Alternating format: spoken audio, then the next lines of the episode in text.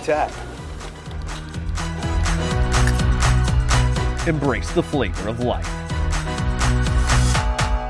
The way I see it is you've got two choices. You can either keep pretending like nothing bad's ever gonna happen to you, and then when it does, you're saying, uh oh, or you can get ahead of what's coming so that when it does, not if, you're ready for it. And you're sitting pretty, sipping on Mai Tais next to the pool, working on that Caribbean suntan because you got it covered. So, folks, it's time for you to learn the truth about money. It's time for you to take back control of your money so that you are ready for what's about to happen. By doing that, you're setting yourself up for absolute success. No matter what comes your way, you're ready for it. And that's what I want for you, and I want to help you with that. So go to chrisnaugle.com and sign up for the Wealth webinar. We do them every Wednesday at 1 p.m., and you need to be there because it's time. For over 90 years, we've been crash testing our cars in the tireless pursuit of automotive safety. At Volvo, safety's been first since 1927. We've saved millions of lives with the invention of the three point seatbelt in 1959. At Volvo, we've made driving safer for you and them. Visit safety.finleyvolvo.com to learn more. So they say if you give a man a gun, he'll rob a bank. But if you give a man a bank, he'll rob everybody. The good news for you is Private Money Club runs solely on peer to peer relationships which means no banks allowed. So finally, there's a community for real estate entrepreneurs where it is truly a win win solution. This community is a place where you can connect with other lenders and other borrowers, and the end result's massive growth for you. You get to build your real estate empire, and you get to do it solving other people's problems. So if that sounds like a place you want to be, well, then join us. Go to privatemoneyclub.com forward slash Kelly. And if you want 500 bucks off, just add the code Kelly500 and I'll knock 500 bucks off the premier membership. We'll see you on the inside. Welcome to the Kelly Cardenas podcast, where attitude is everything. On today's show, you're going to hear about perseverance. Uh, you're going to hear about relationships. You're going to hear about locking in, and and that there's a time for every single purpose that there is that uh, on this planet. And this man that I got a chance to become friends with, I'm going to force him to be my friend for the rest of his life. Uh, April uh, 24th. 2020 is the first time that I reached out to him. I reached out to him because I, I, connected with him on Instagram and I wanted him on the show because not all the things that he did, but I saw him the way that he connected with his family, the way that he loved his wife, and oh, by the way, he did a lot of really cool things also. Um, so I, I want to ask you the question, every one of you out there. What do you think that Friends, Third Rock from the Sun, the Dixie Chicks, uh, CMT, the Weather Channel, and the Tennessee Titans all have in common? I bet you can't guess it. Though uh, it, it, comes down to two words: Lance Smith. This man is an absolute powerhouse, and when you feel his energy here in a second, you'll see why I've been chasing after him for almost four years. And I, I think one of the coolest things in, in getting to uh, know him through researching what he's been doing is the relationships and realizing that if you're ready at the right time, then great things happen.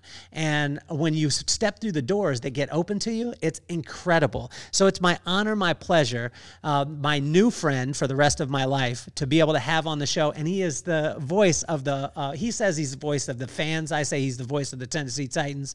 Uh, this man is an absolute legend. Please welcome to the show, Mr. Lance Smith. Hey, thank you so much for that really warm introduction, Kelly, who's now my friend for the rest of my life. I, am down with that. Yes. well, That's Lance, a long time coming, man. Long I'm telling coming. you, dude, four years, man. I mean, well, it's almost four years, but I, have told people in the past. My my parents told me. Um, that I had the spirit of Jacob, which meant that I was going to grab onto something. And even if you broke my hip, my leg, my ankle, whatever it was, I wasn't going to let go until I got it. And that's what I'm doing with your friendship, man. I love it. I love it. It's the way to be. I mean, you kind of have to be in life, right? If you want anything, if you want anything, don't you have to like not just go after it, but reach for it and grab it and hold on? No, that's great, man. Thank you. So, so Lance, one of the most fascinating things is I grew up in a place called Lompoc, California and um, in near Vandenberg Air Force Base, on Vandenberg Air Force Base, and and near it. Um, our friends were still the same friends since we were in fourth grade, and a lot of people asked, you know, how can you keep these friends? And it was because I had to move every two and a half to three years, we were in a different residence. We were constantly moving. You were on the move and you used it as your superpower. Can you share with us about that? Because I think it's so, so because a lot of times people see it as a weakness. Yeah. Uh, well, thank you. And that that is is sort of what shaped me. Um, so I'm glad you brought that up because that's why I'm here. That's why I do what I do. Oh, by the way, Mike Keith is the voice of the Titans now. He's the man. I'm merely just the voice of the fans, by the way. The Vot, as we call him, Mike Keith. We we love Mike Keith. No, um, no, Kelly, it's it's the same. So yeah, uh, they they called you guys uh, Army brats or Navy brat, depending on your your the service, but I ran into a lot of those kids moving up, moving around too. But when I was growing up, I grew up predominantly in the South in Franklin, Tennessee, but we moved back there a lot. I moved into that town four times. I lived all over Tennessee. I also lived in Georgia. I lived in Hawaii. I lived in North Carolina. This is all during my my school years. And the thing that I realized early on, I mean, I had been in four or five different schools by the time I was in the second grade. I quickly, quickly learned as a kid that we are all just character types you know and the older we get the more we we're we're affirmed in these types these these characters uh, and we all play them you know and we to, to this day we all do this um and it's you know we are products of nature and nurture and this is something i learned in psychology in high school but i already had an innate sense of it because growing up i understood that you know you are you are half your dna from your parents and you're also half whatever the environment throws at you and shapes you to be. So in moving a lot i kept having to reinvent myself i kept having to reintroduce myself oftentimes as a kid, especially a teenager in middle school, whatnot, you know, you go over the line too much. Not not not that character too much. Not that character. I was that kid. Uh, but by the time I got out of high school and was ending high school, and I I recognized what I wanted to be in life. I was trans- taking that my my knowledge of character study and human behavior that I had just learned over time through moving. I wanted to apply that to film. I I love characters. I love story. And so it was my moving all over creation, watching my father work a room. My dad is the original Foghorn Leghorn. Um, I was like, I can I can make a business of this. so talk to me too, because I think that this is a, a thing that a lot of people struggle with. They set out on one mission, right? Mm-hmm. And even mm-hmm. though that mission doesn't go exactly the way that they wanted to, they try and force that thing. You are an example of you set out on a path. mm, and that path was not straight at all. We were talking about that before we started recording. But it's one of the things that I admire most about you because you have taken every single opportunity and you just made the best of it. Thank you. Yeah. Yes gets yes. You know, work begets work. That's the whole thing. And I tell, I, I teach acting now. I coach actors, uh, you know, along with directing. And my passion is what they're doing because I did it. Uh, and it is. It's like I tell them, you know, get in this game and you have a light that's sort of pulling you. You want that thing, but your want of that thing is is what's propelling you. It's your want of it, your desire of it, your need for it, whatever it is in your life. You, you're filling that. But the light is not it, it's your want of the light that's thrusting you forward. And when, you know, along the way, especially in, a career like this, opportunities show up. I wanted to be an actor, but there was an audition to be a host. I'll give that a shot. I can talk to the camera. Have you ever read a teleprompter? Yes. And I tell my actors that in this profession, it is okay to lie. How old are you? However old you need me to be. You, you lie all the time in auditions. It's the one area that God says it's cool it's cool. Just get the job. Um, and I, I told them I knew how to read a teleprompter. I didn't. I, I mean, how hard could it be? Turns out it's kind of difficult sometimes. Uh, ear prompter, yeah, sure, bring it to me. I've done that before. No, I hadn't. But you know, my dad. It was my dad that always that told me that first told me in life, and you know, you hear it later is act like you've been there.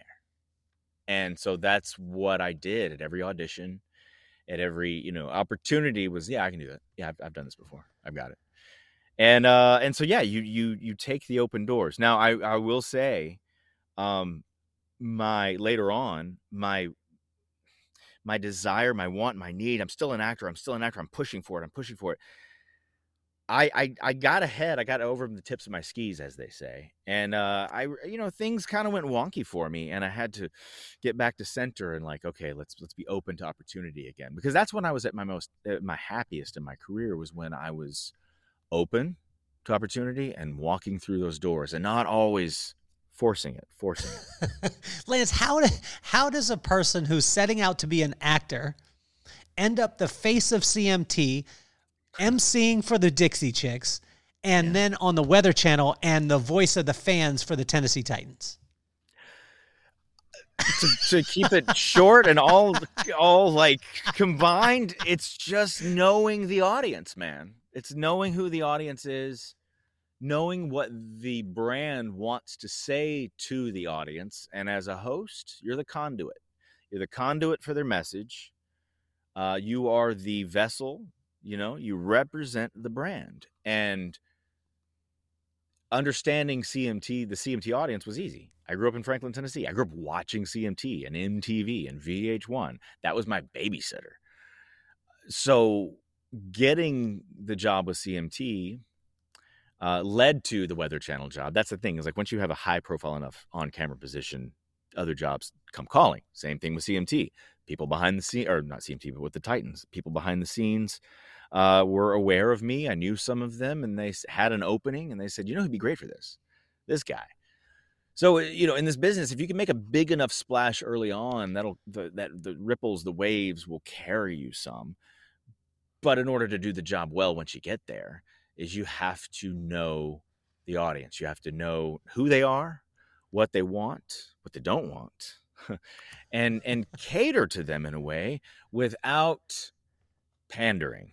Mm. Audiences audiences know when they're when they're being pandered to, and you know you, you get close to it sometimes uh, with depending on the job, the messaging, but you can't pander. That's the thing. It's like you have to respect them speak to the core, the center, and uh, and be real, be of them, you know. And so when I walked away from CMT, I just I had I had had enough. I realized like this is not who I am. This is not who I am now. I am grateful for the opportunity, but I I have we have diverged in our paths, and uh, you know I, needed a change. I made the change, and so I, anytime in my my life that I've needed to make that change, it's always been because I've grown out of it and uh, and if you if you are a host and i tell this to my actors if you're a host and this is very important for everyone watching listening that, that wants to speak to any audience.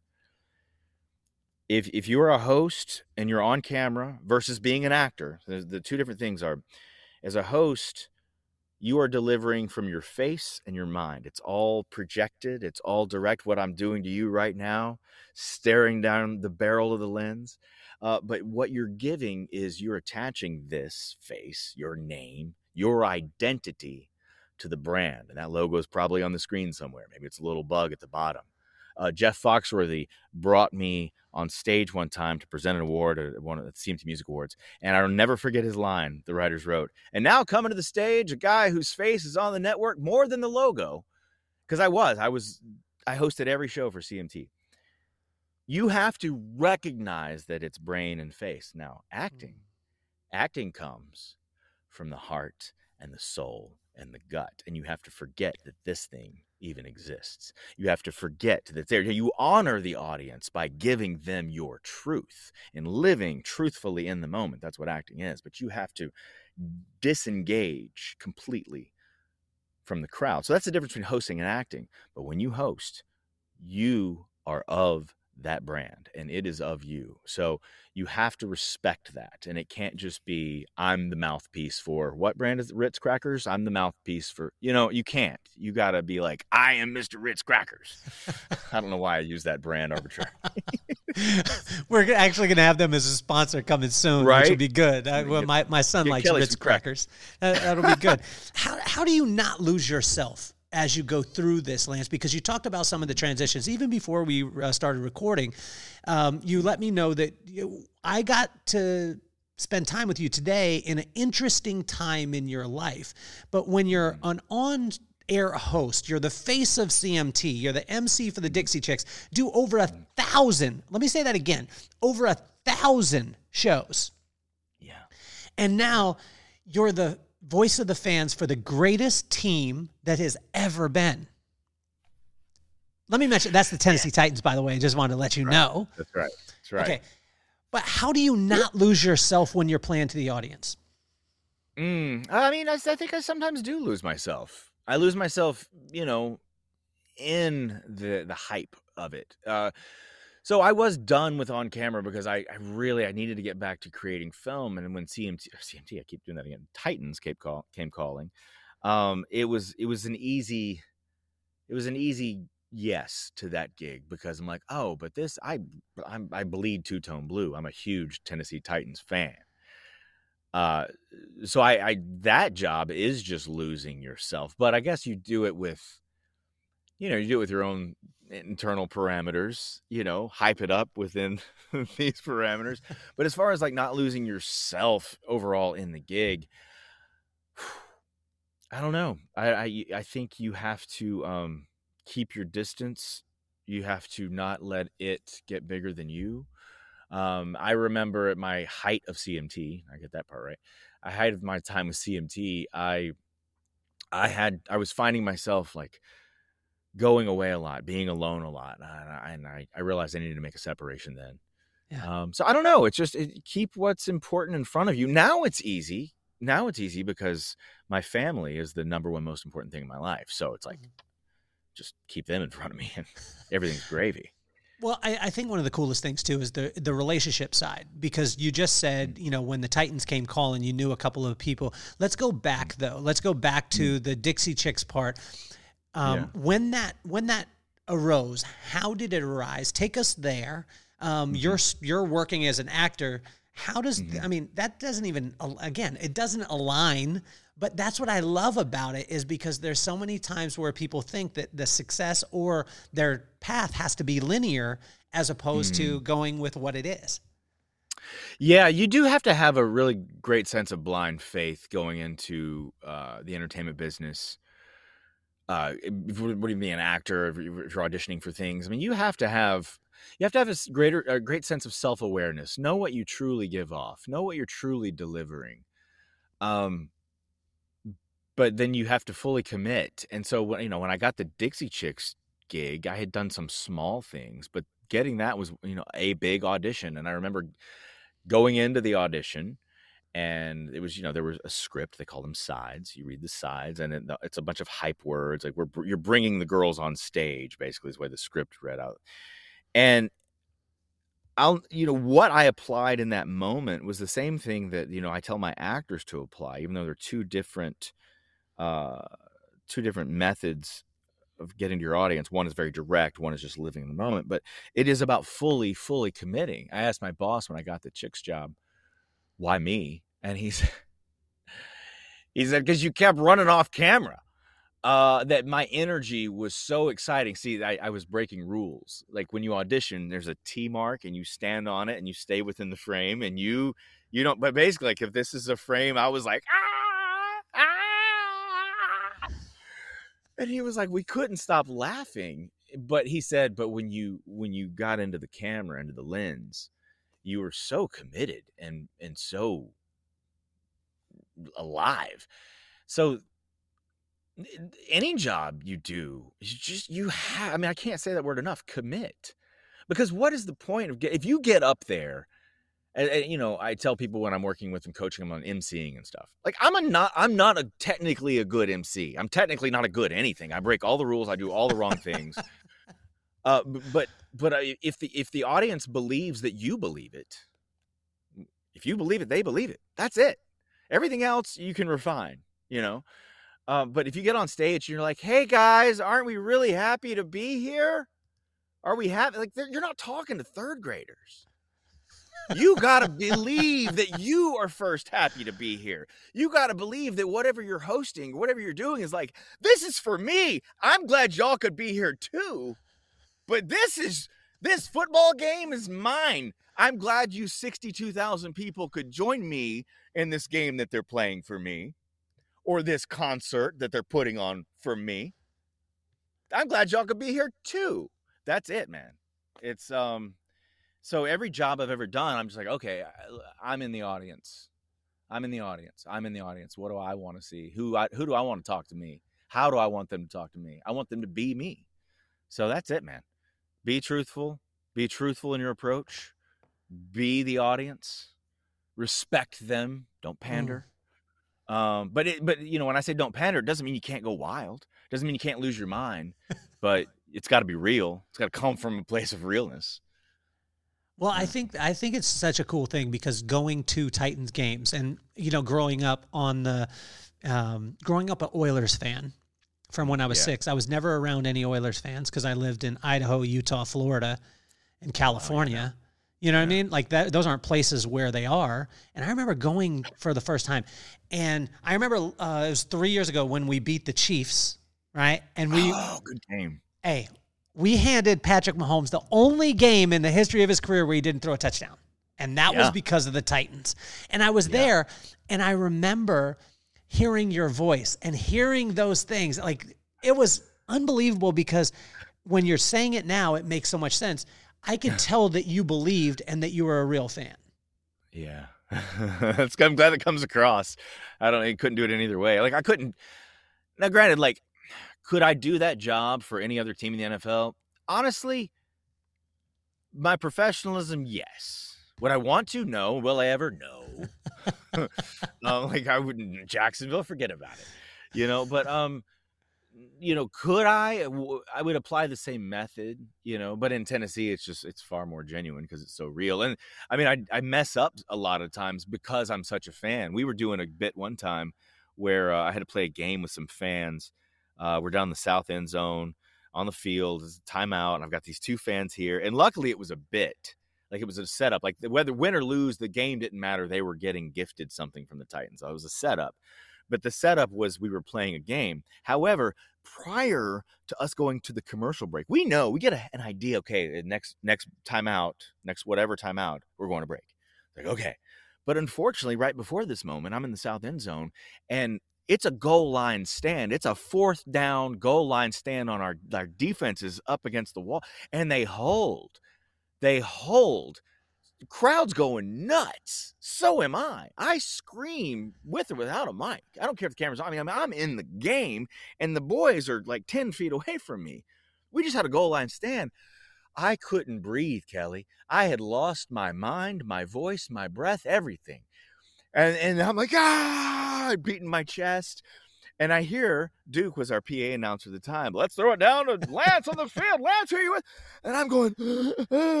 and I can't. No, I can't. And these poor people are just standing there, like not knowing what to do. And I'm just like, "Heads up a game, roll the tape." and I screwed up the moment, and it's because I'm just too big of a fan. So I should probably rein it in sometimes, but you know. How do you know when it's time to to switch when you're done? You know, when you said eh, your your transitions have been amazing from the acting world. Dixie Chicks, CMT, oh. the Weather Channel, you know, uh, coming into the Titans, and then um, staying with the Titans. You have the show for six seasons. You and Eddie George do it. Um, yeah. And then you say, like, I want to go behind the camera but you seem so peaceful every single time you talk about the the thing where a lot of us the audience mm-hmm. when we go to transition we just don't let go we want to keep pulling it back we want to say oh my gosh what could have been what should have been and then they live in that but you seem to not do that how do you do that uh, you know, I don't know if my answer is right or if it's the one that people should hear. Uh, a lot, some of it, I was, I will say, and I'll admit it. I don't know that I've ever really thought about it that much until now. I think some of it's out of fear. Um, I left CMT in a weird way, going back to then. You know, ten years. I was their original sort of VJ. Katie Cook's still there. What's up, Katie?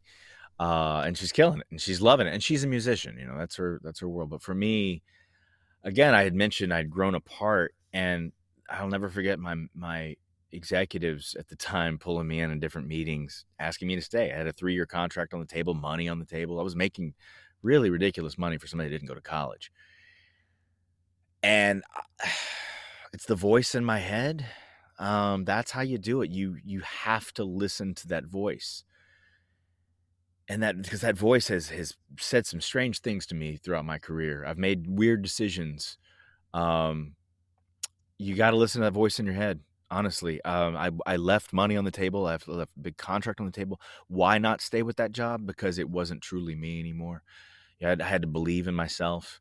What did I want? I still was saying acting because that's all I knew about film. It was all about film. It wasn't acting. It was acting is the only thing I knew how to do. Right. I, I, I never said I wanted to be a director, even though I look back on my love of film and oh, it wasn't the actors, it was the filmmakers, it was the directors. Um, so it was always listening to that voice. I would always walk away when I felt when I felt I had done all I could do, and that all that was left of me was an echo of what I had done. And I think maybe that's the answer. I think when you start recognizing that you're just pumping out eh, echoes. I didn't want to be that. You know, I was I was on a trajectory, Kelly. Um, you know, the Ryan Seacrest path. The, I was just behind Carson Daly. Like I was doing that thing at the peak of my CMT time. I, I jokingly say I couldn't. There wasn't a Walmart in Arkansas I couldn't go into without getting mobbed. uh, country music crowd.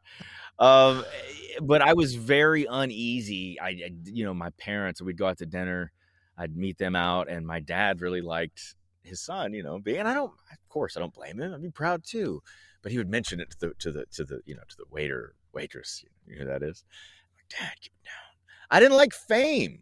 Um, because all I felt people were seeing of me was what I showed them. But when I was out in public, it was like, ah, but this is just me. What you're seeing is real me. What I present to you is real me, but it's a version. It's a it's a fine tuned, crafted version of me. So at the ends of all these things, you're saying, how do you transition? It's when I realize, like, oh, I'm just echoing that that character that I made and and it's not filling my soul anymore. And you know, I tried so many different things and when I was on the uh, the Daily Buzz is something we haven't talked about. It's a it was a morning infotainment news show. It was nationally syndicated. We were in 96 96 97 markets. I mean, we would compete with the Today show in certain markets and beat them in Seattle and Detroit and uh, that was me pretending to be a TV anchor for a couple of years. Um, but I, I, did. I left that early, and it was always when I recognized that um, I, that I wasn't getting personally anything out of it anymore, and I was just delivering delivering something that wasn't true to me, just echoing echoing the thing. And it's time to go. And it's like if you're gonna speak to an audience. If you're to speak, if you expect an audience to lean into you and honestly you know share an intimate moment if you're going to be in someone's living room someone's bedroom i don't know where the tv is um, your phone it's in your pocket i mean that's an intimate thing we're, we're having here so you got to be genuine you're genuine i know this of you i i'm a really good really good like that is my expertise is human behavior judging character i can see people i know when people are bsing and when they're not and you're you got the thing that's why you do this you do this and I've, I've seen your videos, I've listened to your podcast, I've watched you. It burns in you. Right? So you ask yeah. me, why, well, how do you transition? It stops burning. Well, you know? Lance, take us take us to the place though. Take us to the place because a lot of people don't understand that that part of it. And even with myself, like, hey, there's contract on the table, there's money on the table. Here we go, Lance this is what you wanted, right? But you were saying I, I was in love with the not in love with the light, I was in love with the the other part, right? Yeah. But yeah, yeah. Here's all these things, Lance, exactly what you wanted. And then Lance mm. goes, mm. Take mm. us to that place. What are you feeling Not emotionally? What, what yeah. are you seeing? Yeah. Um, where are oh, you? At? Was, I mean, is it an office? Is it an email? Yeah. Yeah. Yeah. Well, I mean, it was it was it was CMT leaving them was a lot of offices, a lot of emails, a lot of phone calls. I mean, it was weird leaving them. I was 30, uh, I was 32, 33 when I, 32 when I left them. Um, yeah, 32. And, uh, it was strange. It was strange having Viacom call me and say, why they couldn't believe that. I remember, I remember an executive, he and I, we butted heads a lot. I butted heads with my executives a lot. The secret to me staying at CMT and the HR department told me I had friends I had moles on the inside. The executives didn't like me. They didn't because the executives that were there when I left weren't the executives that hired me. There's lots of change over the top. Let me tell you something about corporate executives. Not all of them. Some of them are great. Some of them are beautiful people that I, I hold close to my heart. A lot of executives in the corporate field fail their way forward. Repeat that. They fail their way forward. They messed up here, but your resume is so good. You were, oh, you were in the C suite. Well, come on over here. It's not unlike football. Head football coach goes 0 and 17 becomes head football coach next year some other team. What? What? okay. I don't know. I had executives that I butted heads with, and the reason I butted heads with them is because I did not fit their ideal of what a TV host is. And I knew that. I didn't fit the mold. I, you know why? Because I knew our audience. I was adapting to the audience, not the executives. And I'll never forget sitting in this guy's office, and he said, Lance, I mean, it was weird. It's like they were all doing not good cop, bad cop, just a bunch of good cops. Like, come on, stay with us, stay with us. And I was miserable. I was so unhappy personally and just in my life and like what I was doing. And I never forget, he looked over and he pointed to a stack of like file folders. You could see headshots poking out. He goes, That is a stack of actors and personalities that want your job. Look at that. You walk out that door, it's like one of those guys is going to get it. And I was like, Well, that's true, but no one in that stack is me. Like, yeah, you're going to replace me with somebody, but you're not going to replace me. So you should be thinking along those terms. I, I, know that sounds cocky and arrogant, but I just was like, I'm taking my talents and going to South Beach. I don't know. I, I just was like, I, I'm not here. You said you got what you wanted, you know, in your question, and it was like I realized I didn't. I didn't have what I wanted. I had close. I what I wanted was to be an actor. That was the thing that always pulled me in. Always that was my light. The CMT thing, you know, all the other jobs that came along, they were the doors that opened along the way, and I was happy to take those opportunities. But it, they never. I was always looking for that thing once I entered that door to be like, "You are home." And as I wasn't home, I was just eating snacks while I was in that room. And now I'm out that door and I'm on down. lights pulling me, lights pulling me. So my transition was always just this like, I looking back on it, it was like many people thought I was foolish for leaving any of these jobs, be it the Daily Buzz, be it CMT, and and it was always just like it's not, it's not you, it's me. I wasn't like, oh, CMT's gone downhill or oh, the Daily Buzz. No, it was always me. It was ending a relationship because I had grown out of it. That was the transition. Yeah, the money's on the table, but if I take it, I'm going to be a slave to this thing that I've built that isn't me anymore. It's going to get it's going to grow uglier and make me I mean, I went through a serious depression, man. My transitions weren't easy. The decision to leave was easy, uh-huh. but the transitions came with a sense of um of great depression and and anxiety. Oh my god, my first panic attacks and anxiety. Um big big signs of like take control, run, go. And and listening to that and it isn't i wasn't retreating and hiding i was just getting out of that lane. So man transitioning is just yeah i was in an office i was on the phone lots of times and it was always just voice in the head this is not you this is not you how do you know which voice? Because I have a lot of them. Some of them say mm. like you you should eat some hot dogs today.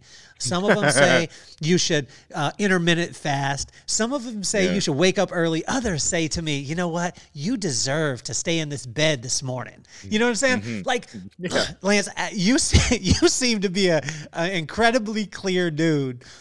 How do you know which voice? Mm. I think maybe that's just it. I think you know what the voices sound like, and I think you know the, when the voice is. That's that's not the voice, but you listen to it anyway. You have that snack. You stay in bed. We listen to those voices, but that true voice that you're talking about, mm-hmm. I can't speak for anybody else. Um, and I don't. I don't. I.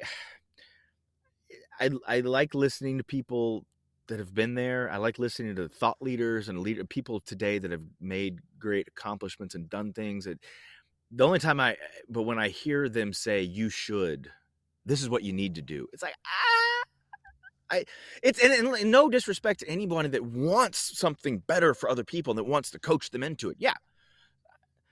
But you should are the that's that those two words to me are nails on a chalkboard. So I, for me, are nails on a chalkboard. So I try not to say, here's what you should listen to.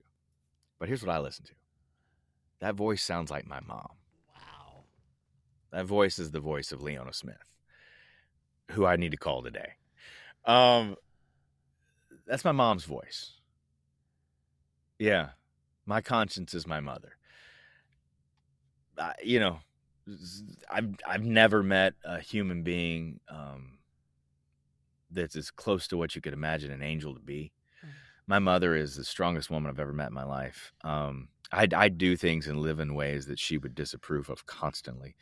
Um, but those those are things for me uh, in my life choices. Uh, but in terms of greater choices, larger choices, the the listening to your heart, it sounds like Leona Smith, and um, you know, so yeah, I it's, it's just when you when you block out all those other voices that you talk about and you find that one true one it speaks the softest but is the loudest still um i don't know you just know i auditioned for uh mtv had this um had this uh contest they want to be a vj i don't know if you remember that Uh-huh, mtv had want to be a vj they had it uh two one or two seasons this is in 99 2000 i'd been in la and I knew that was coming. And closest city to Nashville was St. Louis, and I flew home. I had planned it out. I was like, I have what it takes to be a VJ.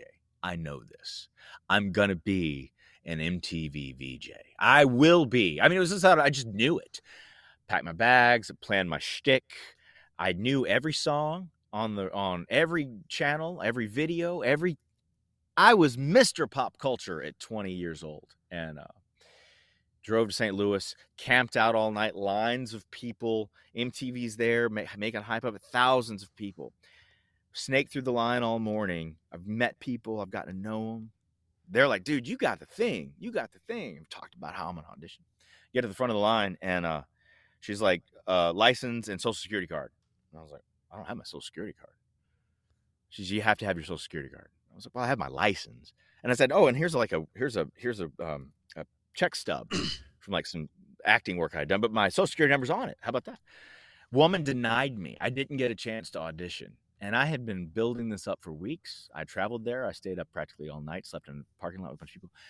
I didn't get a chance, Kelly. I mean, my th- this is where my heart's being ripped out. I can take. I've auditioned and gotten no's. I've given terrible auditions and deserve the no's, and I know that. But I've I didn't get. I don't. This is my chance. This is my thing. And dude, I mean, I uh, the way home, driving home from St. Louis to Nashville, the strangest thing. I had the strangest calm about me, and it was this voice. Like, dude, you're you're you're still gonna get it. You, you're fine. It's not. It's a, it's nothing. I didn't get a chance to do the I Want to Be VJ competition, and four months later, I auditioned for CMT. Four months. Four months. I auditioned for CMT, and I got it. And I auditioned with thousands of people, and I got it. And it was and it was that, and I'll never forget the sound of that voice. Um, prior to that, prior to that, I had gotten an opportunity. This is even before all that stuff. Got an opportunity to be uh, um, a stand-in for Robert Redford's film. Uh, what was it? I, not the prison. I should I should know the name of this. this is, I'm just remember this now. He did a prison movie um, in Nashville, and I got a chance to be not his stand-in, be a stand-in for the uh, character that played alongside.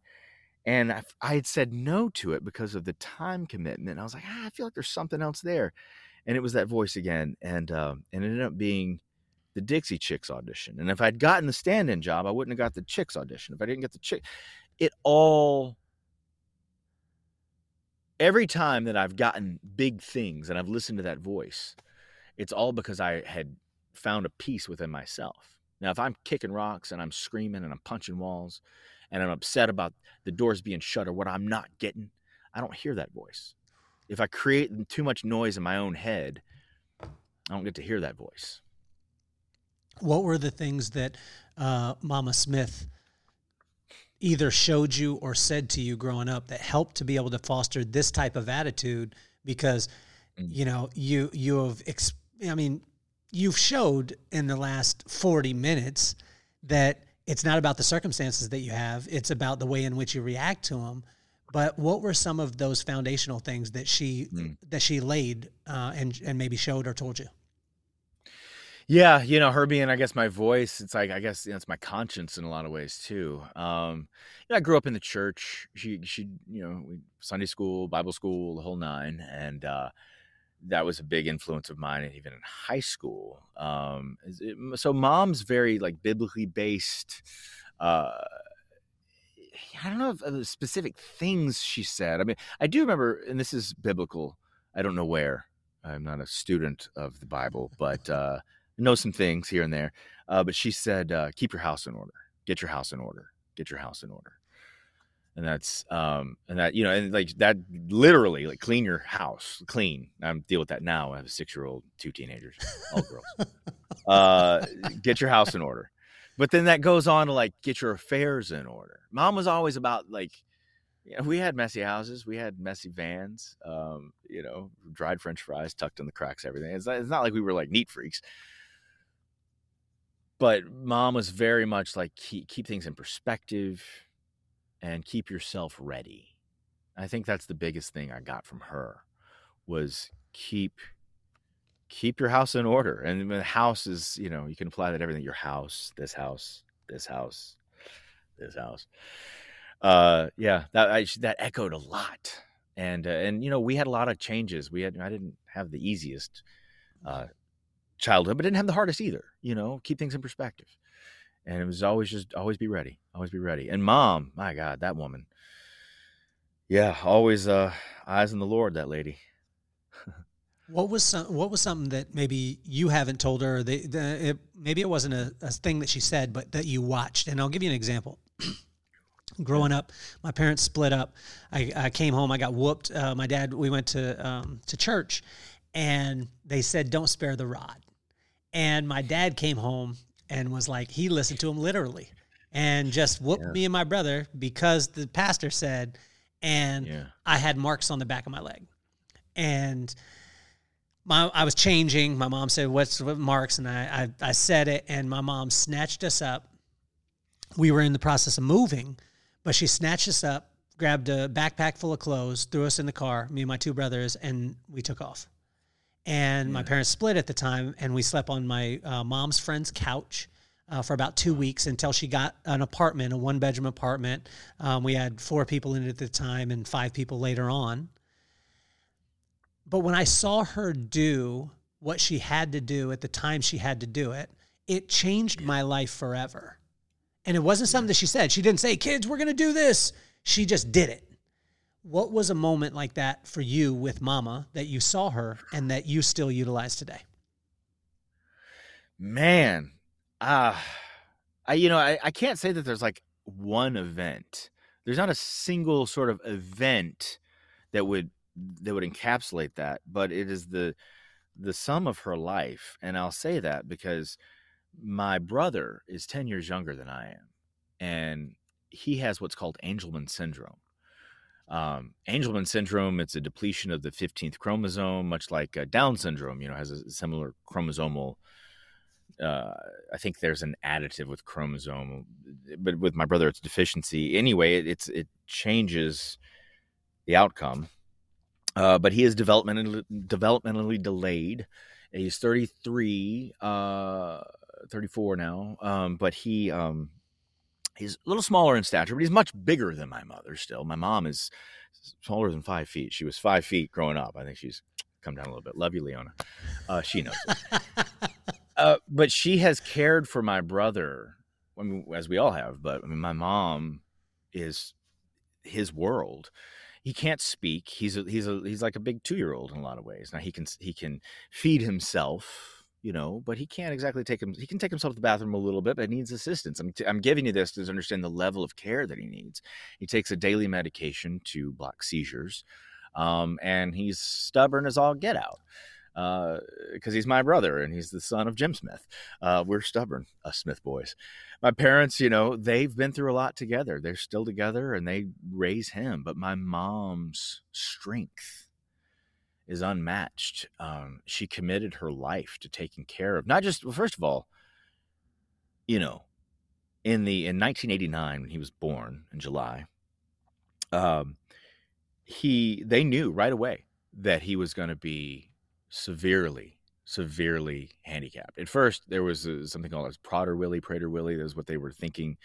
Angelman syndrome was not even in the scope of what they were looking at.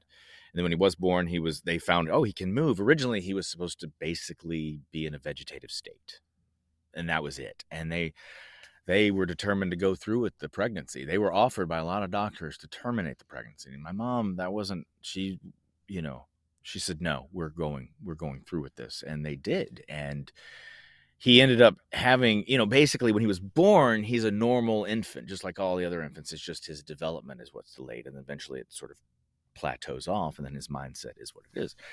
He communicates in his own ways by pointing to things. He's big on magazines and iPods and iPads and he can touch stuff. But anyway, my parents knew what they had in front of them and they accepted it and they leaned into it. And he taught me a lot. Um, being 10, 11 years older, I helped raise him. Uh, and he had these severe, you know, needs, these special needs. Uh, he put things in perspective for me. I could never get too high and mighty. Uh, you know, you come home to what your mother's dealing with, who your brother is, dad's working his butt off, doing 16 other jobs.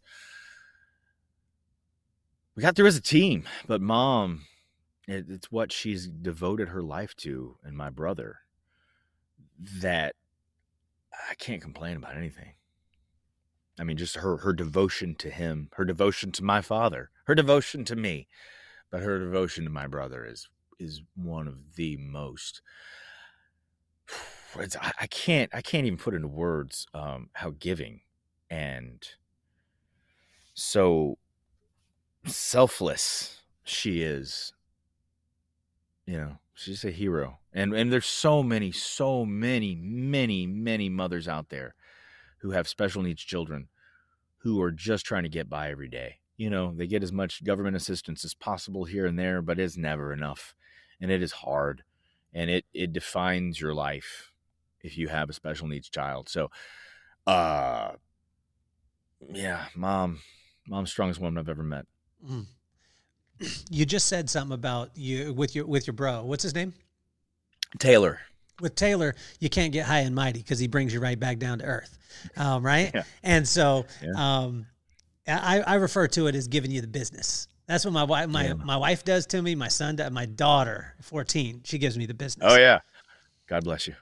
But when you when you were talking about uh, that you you can't get too high on yourself, um, take us to the divorce time because that was a time when when we were talking before we uh, started recording that you know, you talked about that getting too high kind of was a factor. Yeah, yeah, yeah. I mean, I you know I keep that stuff private. That's that's a lot of that's her story, and mm-hmm. we're you know we uh, it was a tough situation because that's what divorce is. Mm-hmm. You know, um, but I many people have it much much much harder.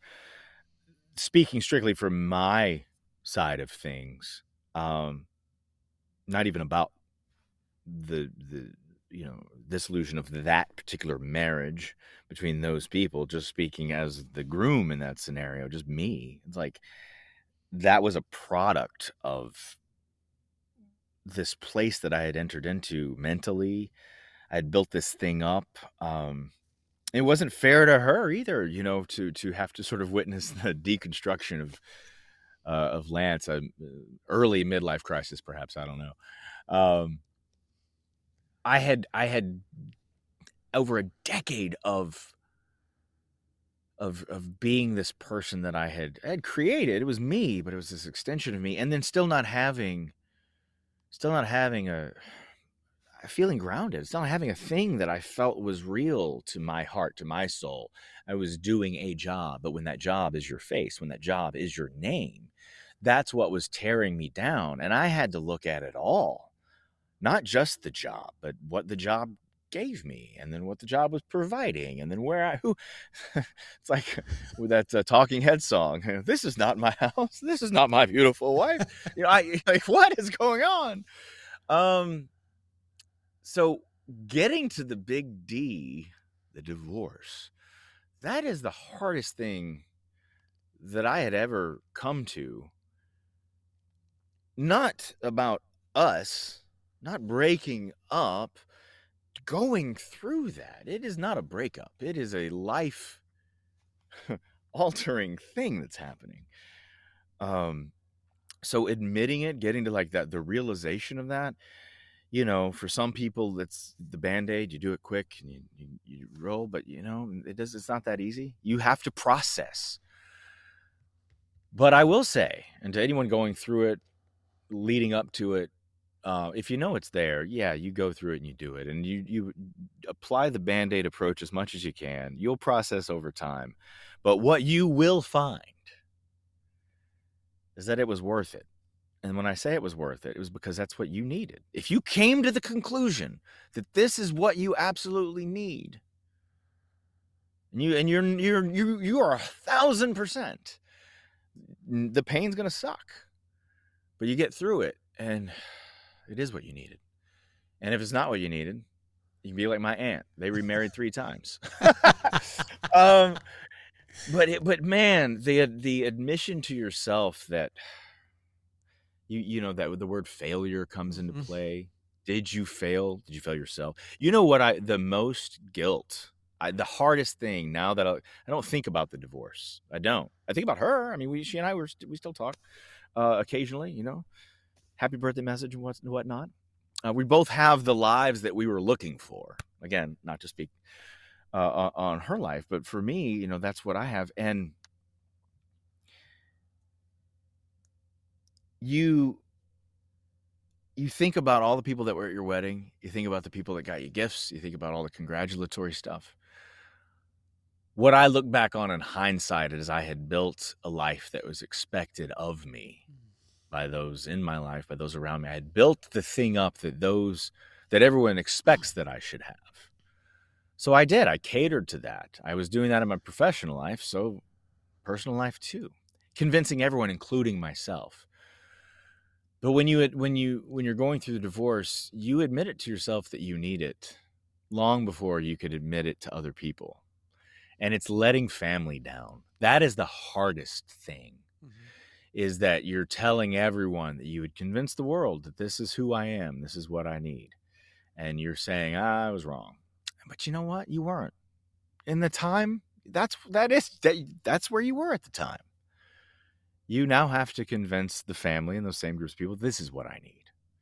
And you'll find out that they love you just the same and they'll hug you just the same and they're happy for you. You probably even more so because you did something for yourself that you know you do everything with purpose right?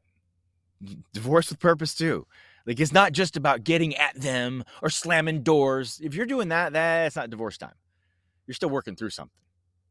But if you're if you're admitting that this major thing is done well then there must be a major thing that's coming next and you got to do that with purpose too it's a hard thing, man. It is. It is. And when I say it, I'm not coming from a judgment stance. I'm no. I'm divorced also. I went through those things and but most of the time I didn't have a person to sit down and and have a conversation mm. with yeah. to that that understood going through it because I grew up with parents that stayed together. I mean, they they split up at times and came back together and stuff like that. Yeah. But I think in my my crew, I was the first one.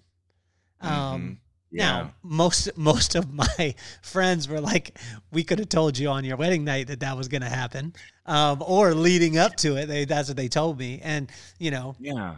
But how do you know when you go through those times? You you talked about a little bit of depression or whatever it is. How do you know not to listen to the depressive voice or the depressed voice? Because when you're in that dark, sometimes the only voice that you're hearing is the dark voice. Darkness is loud, isn't it? Darkness is so loud. Uh, the light isn't. The light is like, "Come to me," and it, like it makes you work for it. But the darkness is like, "You are doomed." You will never be great at anything. No one will ever love you.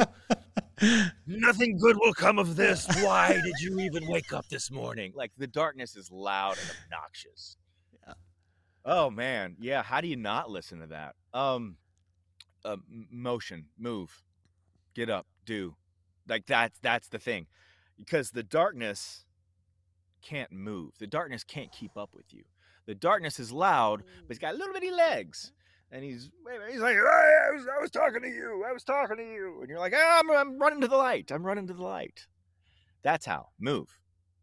That's how you don't listen to the darkness. Because the the, the couch, the chips, the, the TV, like the thing, like I've been there. Been there. Move.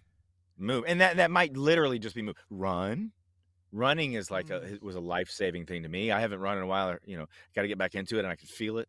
Um, but I get in get in my modes, my stages. But if not, move. If if if exercise ain't your thing, do something, and more specifically, do something for someone else. Ooh. Watch what you do impact someone, and that doesn't mean like, oh, I've I now need to be a philanthropist. Like with your ten dollars in your pocket. No, um, no, you don't. It doesn't mean you like always need to be in service to people. Like we should, but like that, you know, help someone. Hey, go going that part because when, when you send me a the philanthropist with ten dollars in your pocket, I think a lot of times people are like, I need to really do something, so I'm gonna start a foundation. Well, what are you gonna do? I'm gonna just ask other people for money. What? Like, go get a job. Go get a job and do something. But, but talk about that. Talk about that a little bit. That that made me belly laugh right now. I just got your abs. service is good.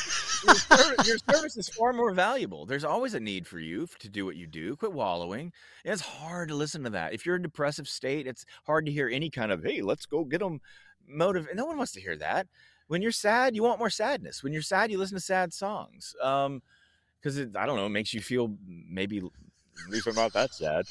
Uh, but it's just do it. It's that whole like putting one foot in front of their like like learning to walk as a toddler. Like they just sort of trust they're gonna catch themselves or all head first. Like that's how you might be in your first service activity, or that's how you might be doing anything. I'm gonna get involved in something, and you're gonna look like a toddler walking.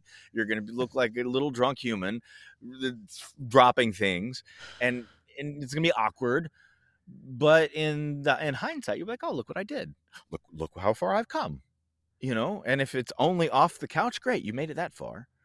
Um so again the darkness is loud and it is obnoxious but it can't it does not it can't keep up with you if you're moving. If you're making any effort to move forward you're leaving it behind. So that's the best way i know how to deal with with with that sort of thing and then yeah and if it's not money i mean yeah you can you may want to listen to like all the motivational speakers and all the prosperity guys and and here's what you do get get involved and get money and do this and money and do this and money and like yeah that, that can be motivating. You got to have a plan to want to do something with it. Um and if you're not in that space yet who's doing it and what can you how can you help them? You know they got the money and they're doing something they're the philanthropist offer your services. Your service will will pull you out of any kind of any kind of rut um even if it's not anything related to what you want to be doing um, it's just action, just motion. Be like a shark. Sharks, you know, they always. Although I've seen sharks sit at the bottom and sleep, I know what they say about they die. But you know what? You, you know the metaphor. I've seen lazy sleeping sharks. so, so, Lance, your your movie is called "A Time for Every Purpose." Okay, some people have a challenge with this. It might be this guy because when I say this, whenever I hear a purpose or I see a vision, like God gives me a plan, I'm like, cool, let's make it happen now. And what mm-hmm. you're saying to me is that there's a time for every purpose. Now, I, I, I don't like this because I, I love the movie. Don't get me wrong. I think it's amazing. But the fact that I don't get what I want when I want it, Lance, help a brother out. Yes, because it's not it's not your time. Like everything in life, we look back on, and it all happened when it was supposed to. You know, America was founded in 1776, not 1376. You know, all the everything in history, it all lays out so perfectly, doesn't it? So why not now for my life? Why doesn't it? Why can't I read forward the same way? And you know, the way I see that, and the way we constructed the movie and the story. This was a story that was written by my friend Quentin uh, Quentin McCary, and he then had someone turn it into a script, and then it came my way, and I was like, "We're close," but there's even more to, to to pull out here. And what we did with this story was try to, you know, we have these four individuals who are going through this. Each they're going through individual crises, crises, um, and they're all different. You know, we have a pastor struggling with his uh, his ability to lead a congregation. We have a teenager in high school who's gone through a tragedy and he can't get over it because of how everyone looks at him, and it's his connection to it. We have a single mother who who has defeated her demons, who's who's but he's back. This her former abuser is back, and she's got to deal with him again. I thought I had. She's joined the church. She's turned her life around. She's clean, but then here he is again with his magic bag of drugs and um and uh, the, and then a, a veteran with PTSD a war veteran who served in Afghanistan and cannot, the war will not escape his mind. He can't leave behind. So we have all these people dealing with stuff, and it's a lot of why me, why now? Why me, why now? And so when we talk about a time for every purpose, and it's, you know, of course, extrapolated from Ecclesiastes 3 1, um, where, you know, there's a time for every purpose under heaven. Of course, the Pete Seeger song, Turn, Turn, Turn, which the Byrds made, and we all know, we all know the song all the movie is about and all that to me that that verse is about and that phrase the saying a time for every purpose is not you got to wait on it. That's where people get it wrong because waiting on it ain't going to get you there. It's the movement and you got to deal with what you got to deal with because who you are is waiting for you on the other side of what you have to deal with. You'll discover your purpose when you get through what you got to get through it's it's there for you. Some people have to go through absolute horrendous situations and it's it wasn't written for them. It's not fateful. It's just where they are.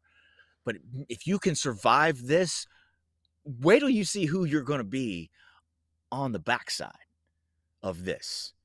And so that's what a time for every purpose is is like you're not waiting on the purpose to come to you you have to get emotion to go to it and what's where it is is always on the other side of some adversity adversity small and large. Some people's adversity is you know paying off a student loan. Some people's adversity is a day-to-day you know we don't all have like oh i'm you know in this film it is a bit of a soap opera. These are outlandish problems. It's a movie you know we gotta we gotta like push your buttons a little bit. We got it's got to be extreme. But some people's lives you know it's it's it may be small relatively but pain is relative. And so whatever you're dealing with in your life, you know, maybe it doesn't seem as bad as what your friend or your neighbor is dealing with. Maybe you you've got a really comfortable income and you feel guilty about feeling like this thing that I'm dealing with is is an adversity, but it is. It's your adversity. It's your adversity right now.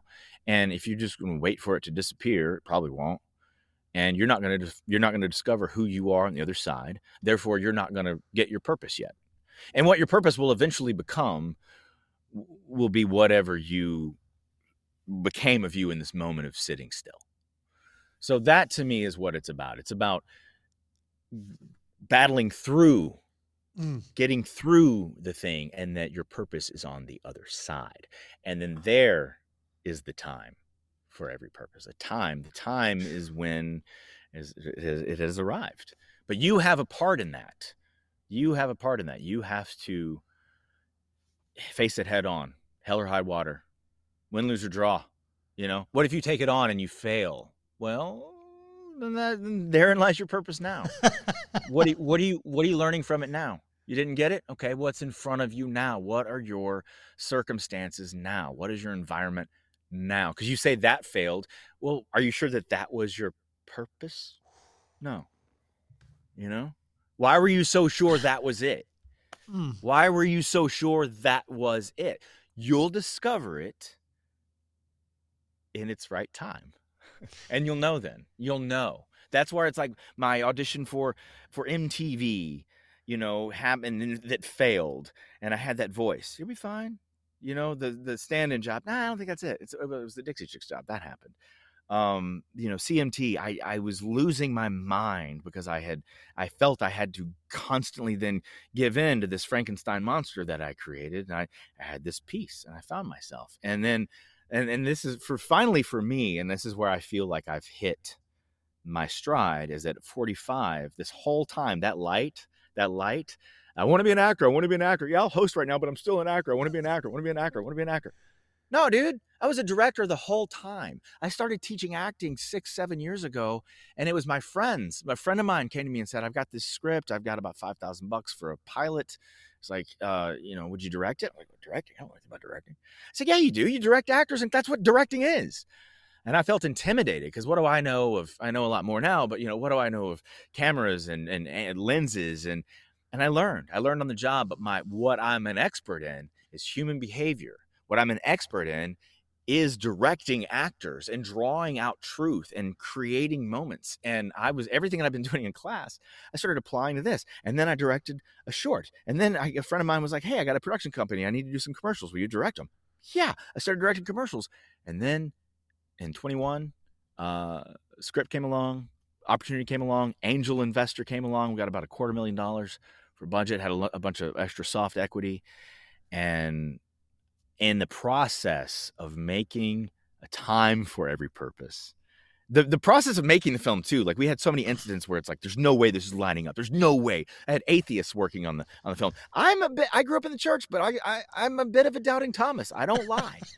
I am, but I but I lean forward and I push and I keep. I yearn. I search. I ask questions but the making of this film I had atheists working on it coming to me and going, Are you gonna make me a believer? I'm like, I might try, man. Just just stay, stay with this. And dude, coming out of this film, not only am I like, oh yeah, I'm not an actor. I'm a director. I'm a storyteller and all this career and this life that I've lived and this study of human behavior on my own time at six and seven years old and at 13 years old and at 17 and 20 and 25, all the way through learning the business. It's all, it's all an amalgamation of what I do now. And now I'm like, my entire life at 45, I'm like the end of an M. Night Shyamalan film. Like, oh, he was a ghost the whole time. You know, it's like, oh, I was a director the whole time that's where I'm at now, Kelly, and and it's exciting. Um, but it is all this a time for every purpose stuff. The fact that the film is this, I didn't, I didn't write the title. I didn't, I didn't come up with the story. I rewrote the dialogue, but like, and that's where I got to infuse my personal faith. That's where I got to infuse my story, my own thing. Um, but it was a collaborative effort, and and this movie is like such a a signal of my own personal journey. And it's none of it's about me. it's wild. There was a line in the movie um, by uh, I believe it was the sing- the single mom. She said, "How do I stay in the uh, this town when everybody wants me to leave?" Oh yeah, Reggie's mom. Yeah. Yeah. And so yeah. when I when I heard that and now I hear your story, help me to understand because a lot of times people that are at a crossroads are going through that place where everyone in the in their town or in their place is wanting them to leave and telling them you should leave you should leave you should leave and yeah. she's asking I, uh, you know she was asking someone how do i stay mm-hmm. when yeah. everyone's telling me to leave yeah i mean you know that kind of that crowd why are they saying it? You know, why are what what what for what reason? And what are you doing? Are you is your job, is your mission, is your purpose to push back against them? Are they your mission? What do you or, or is your mission just whatever it is you're doing and that their response would be a reaction to what it is you're doing. But your mission isn't them and your mission isn't pleasing them whatever them is you know this is all metaphor of course we're speaking yeah. but yeah if you're in it if you're in a situation where it's like you feel unwanted? Why do you want to be there? Are you do you want yourself there? And if you come to the answer no i'm in the right place it is a it's a balance of tuning them out. Why are they why are you letting them affect you? You know? Why could they be saying they don't want you here? Why are you not wanted? Um and if you if you don't know that if it, if it, then don't spend any more like it's just one of those things like, oh, did I did I do something? Did I knock over something in the room? Did I? Then if your answer, if you know that there, it's just because there's like it's just negative, it's just social, it's just it's petulant, it's uh. I, that is one area I, I it's okay to be um I don't want to say arrogant, but I I look down on people. I, I not all people. I look down on people not because I'm bigger than or better than. They just got real small. And I can't help that you're down there. I can't help that I have to look down. You made it that way. You know, like, oh, like uh, they're your disposition. Like I, I might hear it, I might weigh it, but like, oh, you're just you're just being a child, or you're you have no idea what you're talking about. Now, I will say that there's a common instinct, and this is something that took me, God, decades of my life to get over. And this just comes with life experience. But the hardest part of growing up for me as a teenager, and then I extended this into my career, and this is where I would spin my wheels a little too much, was my need to prove to other people that I was XYZ. I need you to see me like this. I don't know if I really am like this, but I need you to see me this way. I need to constantly know that you know that I am XYZ. And that's dangerous. That's dangerous because are you? And why do you care? Why is the mission their vision of you? Your mission should be the thing that you're building or making or turning yourself into. Their vision of you will be will be automatic. They will see what you're doing as you do it, when you do it, when you're done but all of that that stuff is like oh your focus is on their focus your focus is on their gaze you're focused on them when i coach I, I when I coach actors or hosts, I, I coach a lot of people. I coach public speaking, I coach CEOs, and again, I do all the wrong things. I break the rules. I'm a bad public speaker on paper because I do all the things that Toastmasters says not to do. That's fine. That's just me. It's how I roll because my thing is truth. And I, I, discovered when I was working with CEOs and just how to deliver keynote speeches or whatever, you know, do corporate stuff. And I'm working with actors. The thing that I found when I'm coaching these people or athletes, I work with athletes a lot, getting them, you know, uh, you know, uh, media, media training, media ready. Um, non-performers, I, I have to get them to perform. I'm like, oh, you you got an audience here they're, they're like you this information that you have you have to have a need to get it out. It has to matter to you first and then you say it. If you say it before it matters to you it's not going to matter to them. They're not going to hear it. It has to matter to you first before it comes out of your mouth. It has to move your soul before it does anything in your body and leaves your your mouth via your voice or your eyes. You communicate not with your voice or your body. It like i speak this way because i believe what i'm saying it has to matter. With actors, I have to get them to stop performing because it's not about truth, it's about you, right? It's about you. So you have to get to the truth of the message. So you your focus if your focus is on the perception, like then what are you doing? Oh, well I'm I'm imagine if race car drivers were just worried about what the crowd watched. Do I look good driving this car? Do I look nice? Do I look cool? Right? You'd wreck. You'd miss the first turn. You'd take everybody out. You would suck at race car driving. You've got to focus on the road. Let them let them watch. But you got to focus on the road. So, you know, um, detractors, naysayers, the, the the the voices, the what are you doing it for? What are you in it for? Why are you doing this? And again, that went back to what we talked about earlier. Why I made the changes. Oh, why am I doing this? What am I getting out of this now? You know? But if you're doing this, oh no, because I need to make this thing. But I'm just so worried about what they see me doing. Uh, okay, well, you your need is to make the thing. Your need is not to worry about them. That's it, man. That is it. You know, I when we made the film and we put it out, I was like, it's a it's a faith based movie. It's a Christian quote unquote Christian film, but it is not typical. It has some language in it, and uh, we didn't do that to be to be outlandish. We didn't do it to be brazen in any way. We didn't do it. We did it just because this is the story and this is the way this character talked in this scene. That's it. And we're just being just honest. Um, and I, I, I could have puked the night that we premiered it for the cast and crew and friends and family. And and this is how I know what I'm doing what I, am meant to be doing because I care I care more about this than anything I've ever cared about in my entire career. I've been on television for over two decades. I've been on live television in front of millions. I've done major major things and interviewed, you know, all major celebrities and I like done big big big stuff. Kelly, I never wanted anybody to watch.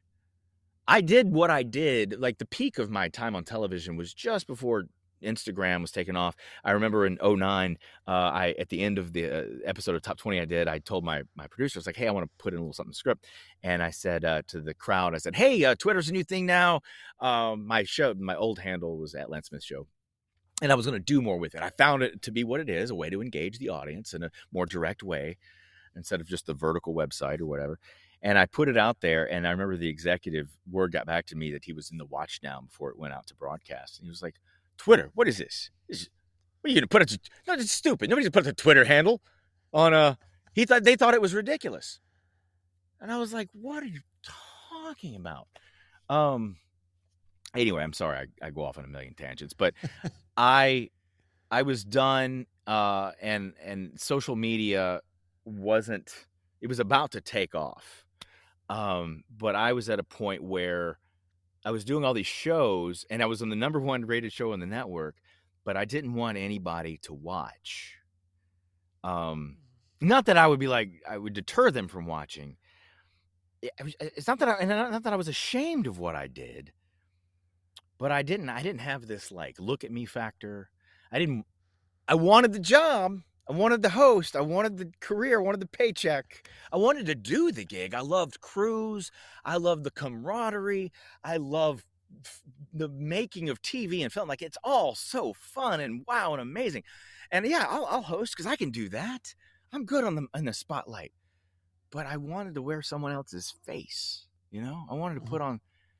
And so I didn't want people to watch. So to bring this all circle back around to my film career and this this movie I was I was I was sick to my stomach launching this thing because I cared about what people thought. Not not not do I want them to think it's good, but did, did I did I move you or did I not? Did I steal 96 minutes of your life or did I move you? Um and it, it mattered to me more than any other show I'd ever hosted, wow. more than any other opportunity I ever had, is the release of this film. And like we don't have any money behind marketing and it's going to do whatever it's going to do and i you know i hope that it picks up a grassroots swell and people like it but it, i realize like oh this matters to me not for the pat on the back and not for the recognition but did i connect? Did i really connect? Because the irony now is that i finally have a job not on camera not doing this. I got a job behind camera that i feel like i have an ability to reach you more than I ever did when I was speaking directly on camera with a mic, speaking, doing this right now. I can, I, I have a chance to like move an audience more behind the camera. And so this, this now is like, oh, I'm in my, I'm, I'm in my, my seat. This is, this is my role. Well, it, it's amazing because you even see it in you. Like if you're watching right now on YouTube, um, you can see like, like, you changed when you began to talk about it. It, it was incredible. Lance, I started the uh, podcast because of my kids, um, Maddox and McKenna. Maddox is a little football player. He's a huge fan of the Titans. Um, we've raised him right. Um, Good man he marches to the beat of his own drum. This kid is like he's like a cartoon character. Um, yeah and then my daughter, who's an uh, aspiring actress, uh, she, and she's in the arts, and she's she's an incredible uh, young lady. Fourteen. My son is twelve, and oh, awesome. I started the podcast because of them because I didn't want them to worship idols. I just wanted them to be inspired by icons like yourself. Yeah. And I wanted to show them that the Lance Smiths of the world, that face of CMT, the uh, host of the uh, the Daily Buzz, the voice of the fans for the Tennessee Titans. Yes. MC of the Dixie Chicks, actor, producer, um, director, all these things. It's not because of what he does, it's because of who he is. And so, what mm. advice would you have for Maddox and McKenna? And if you could use both their names, it would be awesome. Maddox and McKenna, you guys are first of all quite lucky that you have a dad who loves you and cares about you, but cares about people, cares about life, cares about this mission that we're on. Um, it, you guys, Maddox and McKenna, and every 12 and 14 year old, everyone in between, there, you guys are dealing with a world we never envisioned. You know, I'd mentioned the social media aspect of it. That is life altering. Our species, our human species, this animal that we are, we are not equipped to handle the connections that exist via that phone in your pocket. The phone's changed everything. It is everything. It is it is connects us to everyone in the world. It is a movie studio. It is an audio studio. It is it is all things, and we are tied to it. And it is a tool, but it is just that. And in that tool, it can unlock a lot of doors, and it can open you up to a lot of experiences. But you have to remain self-aware. You need to distance yourself as much as you can from being too connected to those bubbles, to being too connected to those crowds. There's there's an intoxication with with going viral. Eh, we want our message out, but is it the message we want out or is it us? And so at your age, you're inundated with all the messaging of cool and all the messaging of now and all the messaging of of measuring yourself to unrealistic standards. And if you stay that way and you stay constantly in the shadow of the great ruler, and I mean that as a measuring stick, you know, if you stand in that place, years from now, you won't have a foundation and you won't know who you are. But the quicker, the quicker and sooner you understand who you are as a person, and that you don't have it all figured out and that you're not supposed to. I think that's a the, the, big thing that tricks us up is that we we feel like we're just trying to live and go to get to this place where it's we finally we're like, okay, I figured it out. Okay, I've got everything. I'm at a place of having it all figured out by knowing that I don't have it all figured out. And oh, I had wished that I had learned that sooner. So know that you don't know everything. Know that you only know what you know right now. And um, that the the the outside voices do not carry the weight that you think they do, and just like the darkness voice, run, move, do something, and those voices fade because they don't travel. They're just loud in the moment when you sit still. Um, so know who you are. Be be self aware, and and know what you not what you want to do. You don't have to know what you want to be when you grow up. I didn't know I wanted to be a film director. I just found myself later. Great, but know know whatever light that is right now no then let it pull you and get involved stay involved. My i have teenagers 17 14 year old girls and uh i i i can't i can't imagine growing up today with what all you have to deal with. You have to learn to shut it off you have to learn to turn it off and uh find find what moves you now and and watch them watch Lance, you have been uh, better than advertised, and I tell you, like, oh, I, I'm I'm smiling. My face is hurting right now because I'm smiling so much because the the consistency and congruency of your message, and for me, what was not what was nuts for me is that path that you talk about. That's not, you know, you're not going to have this thing that you look at and you're just going to go directly to it, and you're you're proof of that but for me, the reason why I connected with you right off the bat is you were the voice of the fan of the, the fans of the Titans. And when I reached out to you at first, I was like, oh man, that would be so cool to be able to sit and talk about Titans. And now I have a conversation with a friend that is very little about the greatest team that's ever been, which is the Titans. And we're going to end up um, 12 and 4 or 13 and 4. Oh, okay. 13 and 4 like we'll have that. a good run. 13 and 4, that's how we'll do it. But like it, it's it's amazing because that message is through this conversation of for me, I thought it was one way. I thought it was a certain result that was going to happen. Um, but it had very little, if anything, to do with that and had to do with more things that needed to hit me right now where I'm sitting and where I'm at in my life. And I just, I want to thank you for that, man. Yeah, man, absolutely. Look, man, life is life is worth living, and uh, but it's it's that's an that's an active verb living um and you know you gotta you gotta be open you gotta you gotta to hear those those messages and let them you know if you hear somebody say something does it did it affect you? Let it let it reverberate. That's that's that's why i make films. That's why i do this stuff. It's like what how can you i love it when you can move an audience and make them not tell them something make them question something make them look within and i love conversations like this kelly. I mean like you do this podcast because this is who you are. This is you know your your mission for joy and purpose and uh you know and then it's like what a what a what an amazing role model you are for your kids in that regard. Thank you. Thank you. Yeah.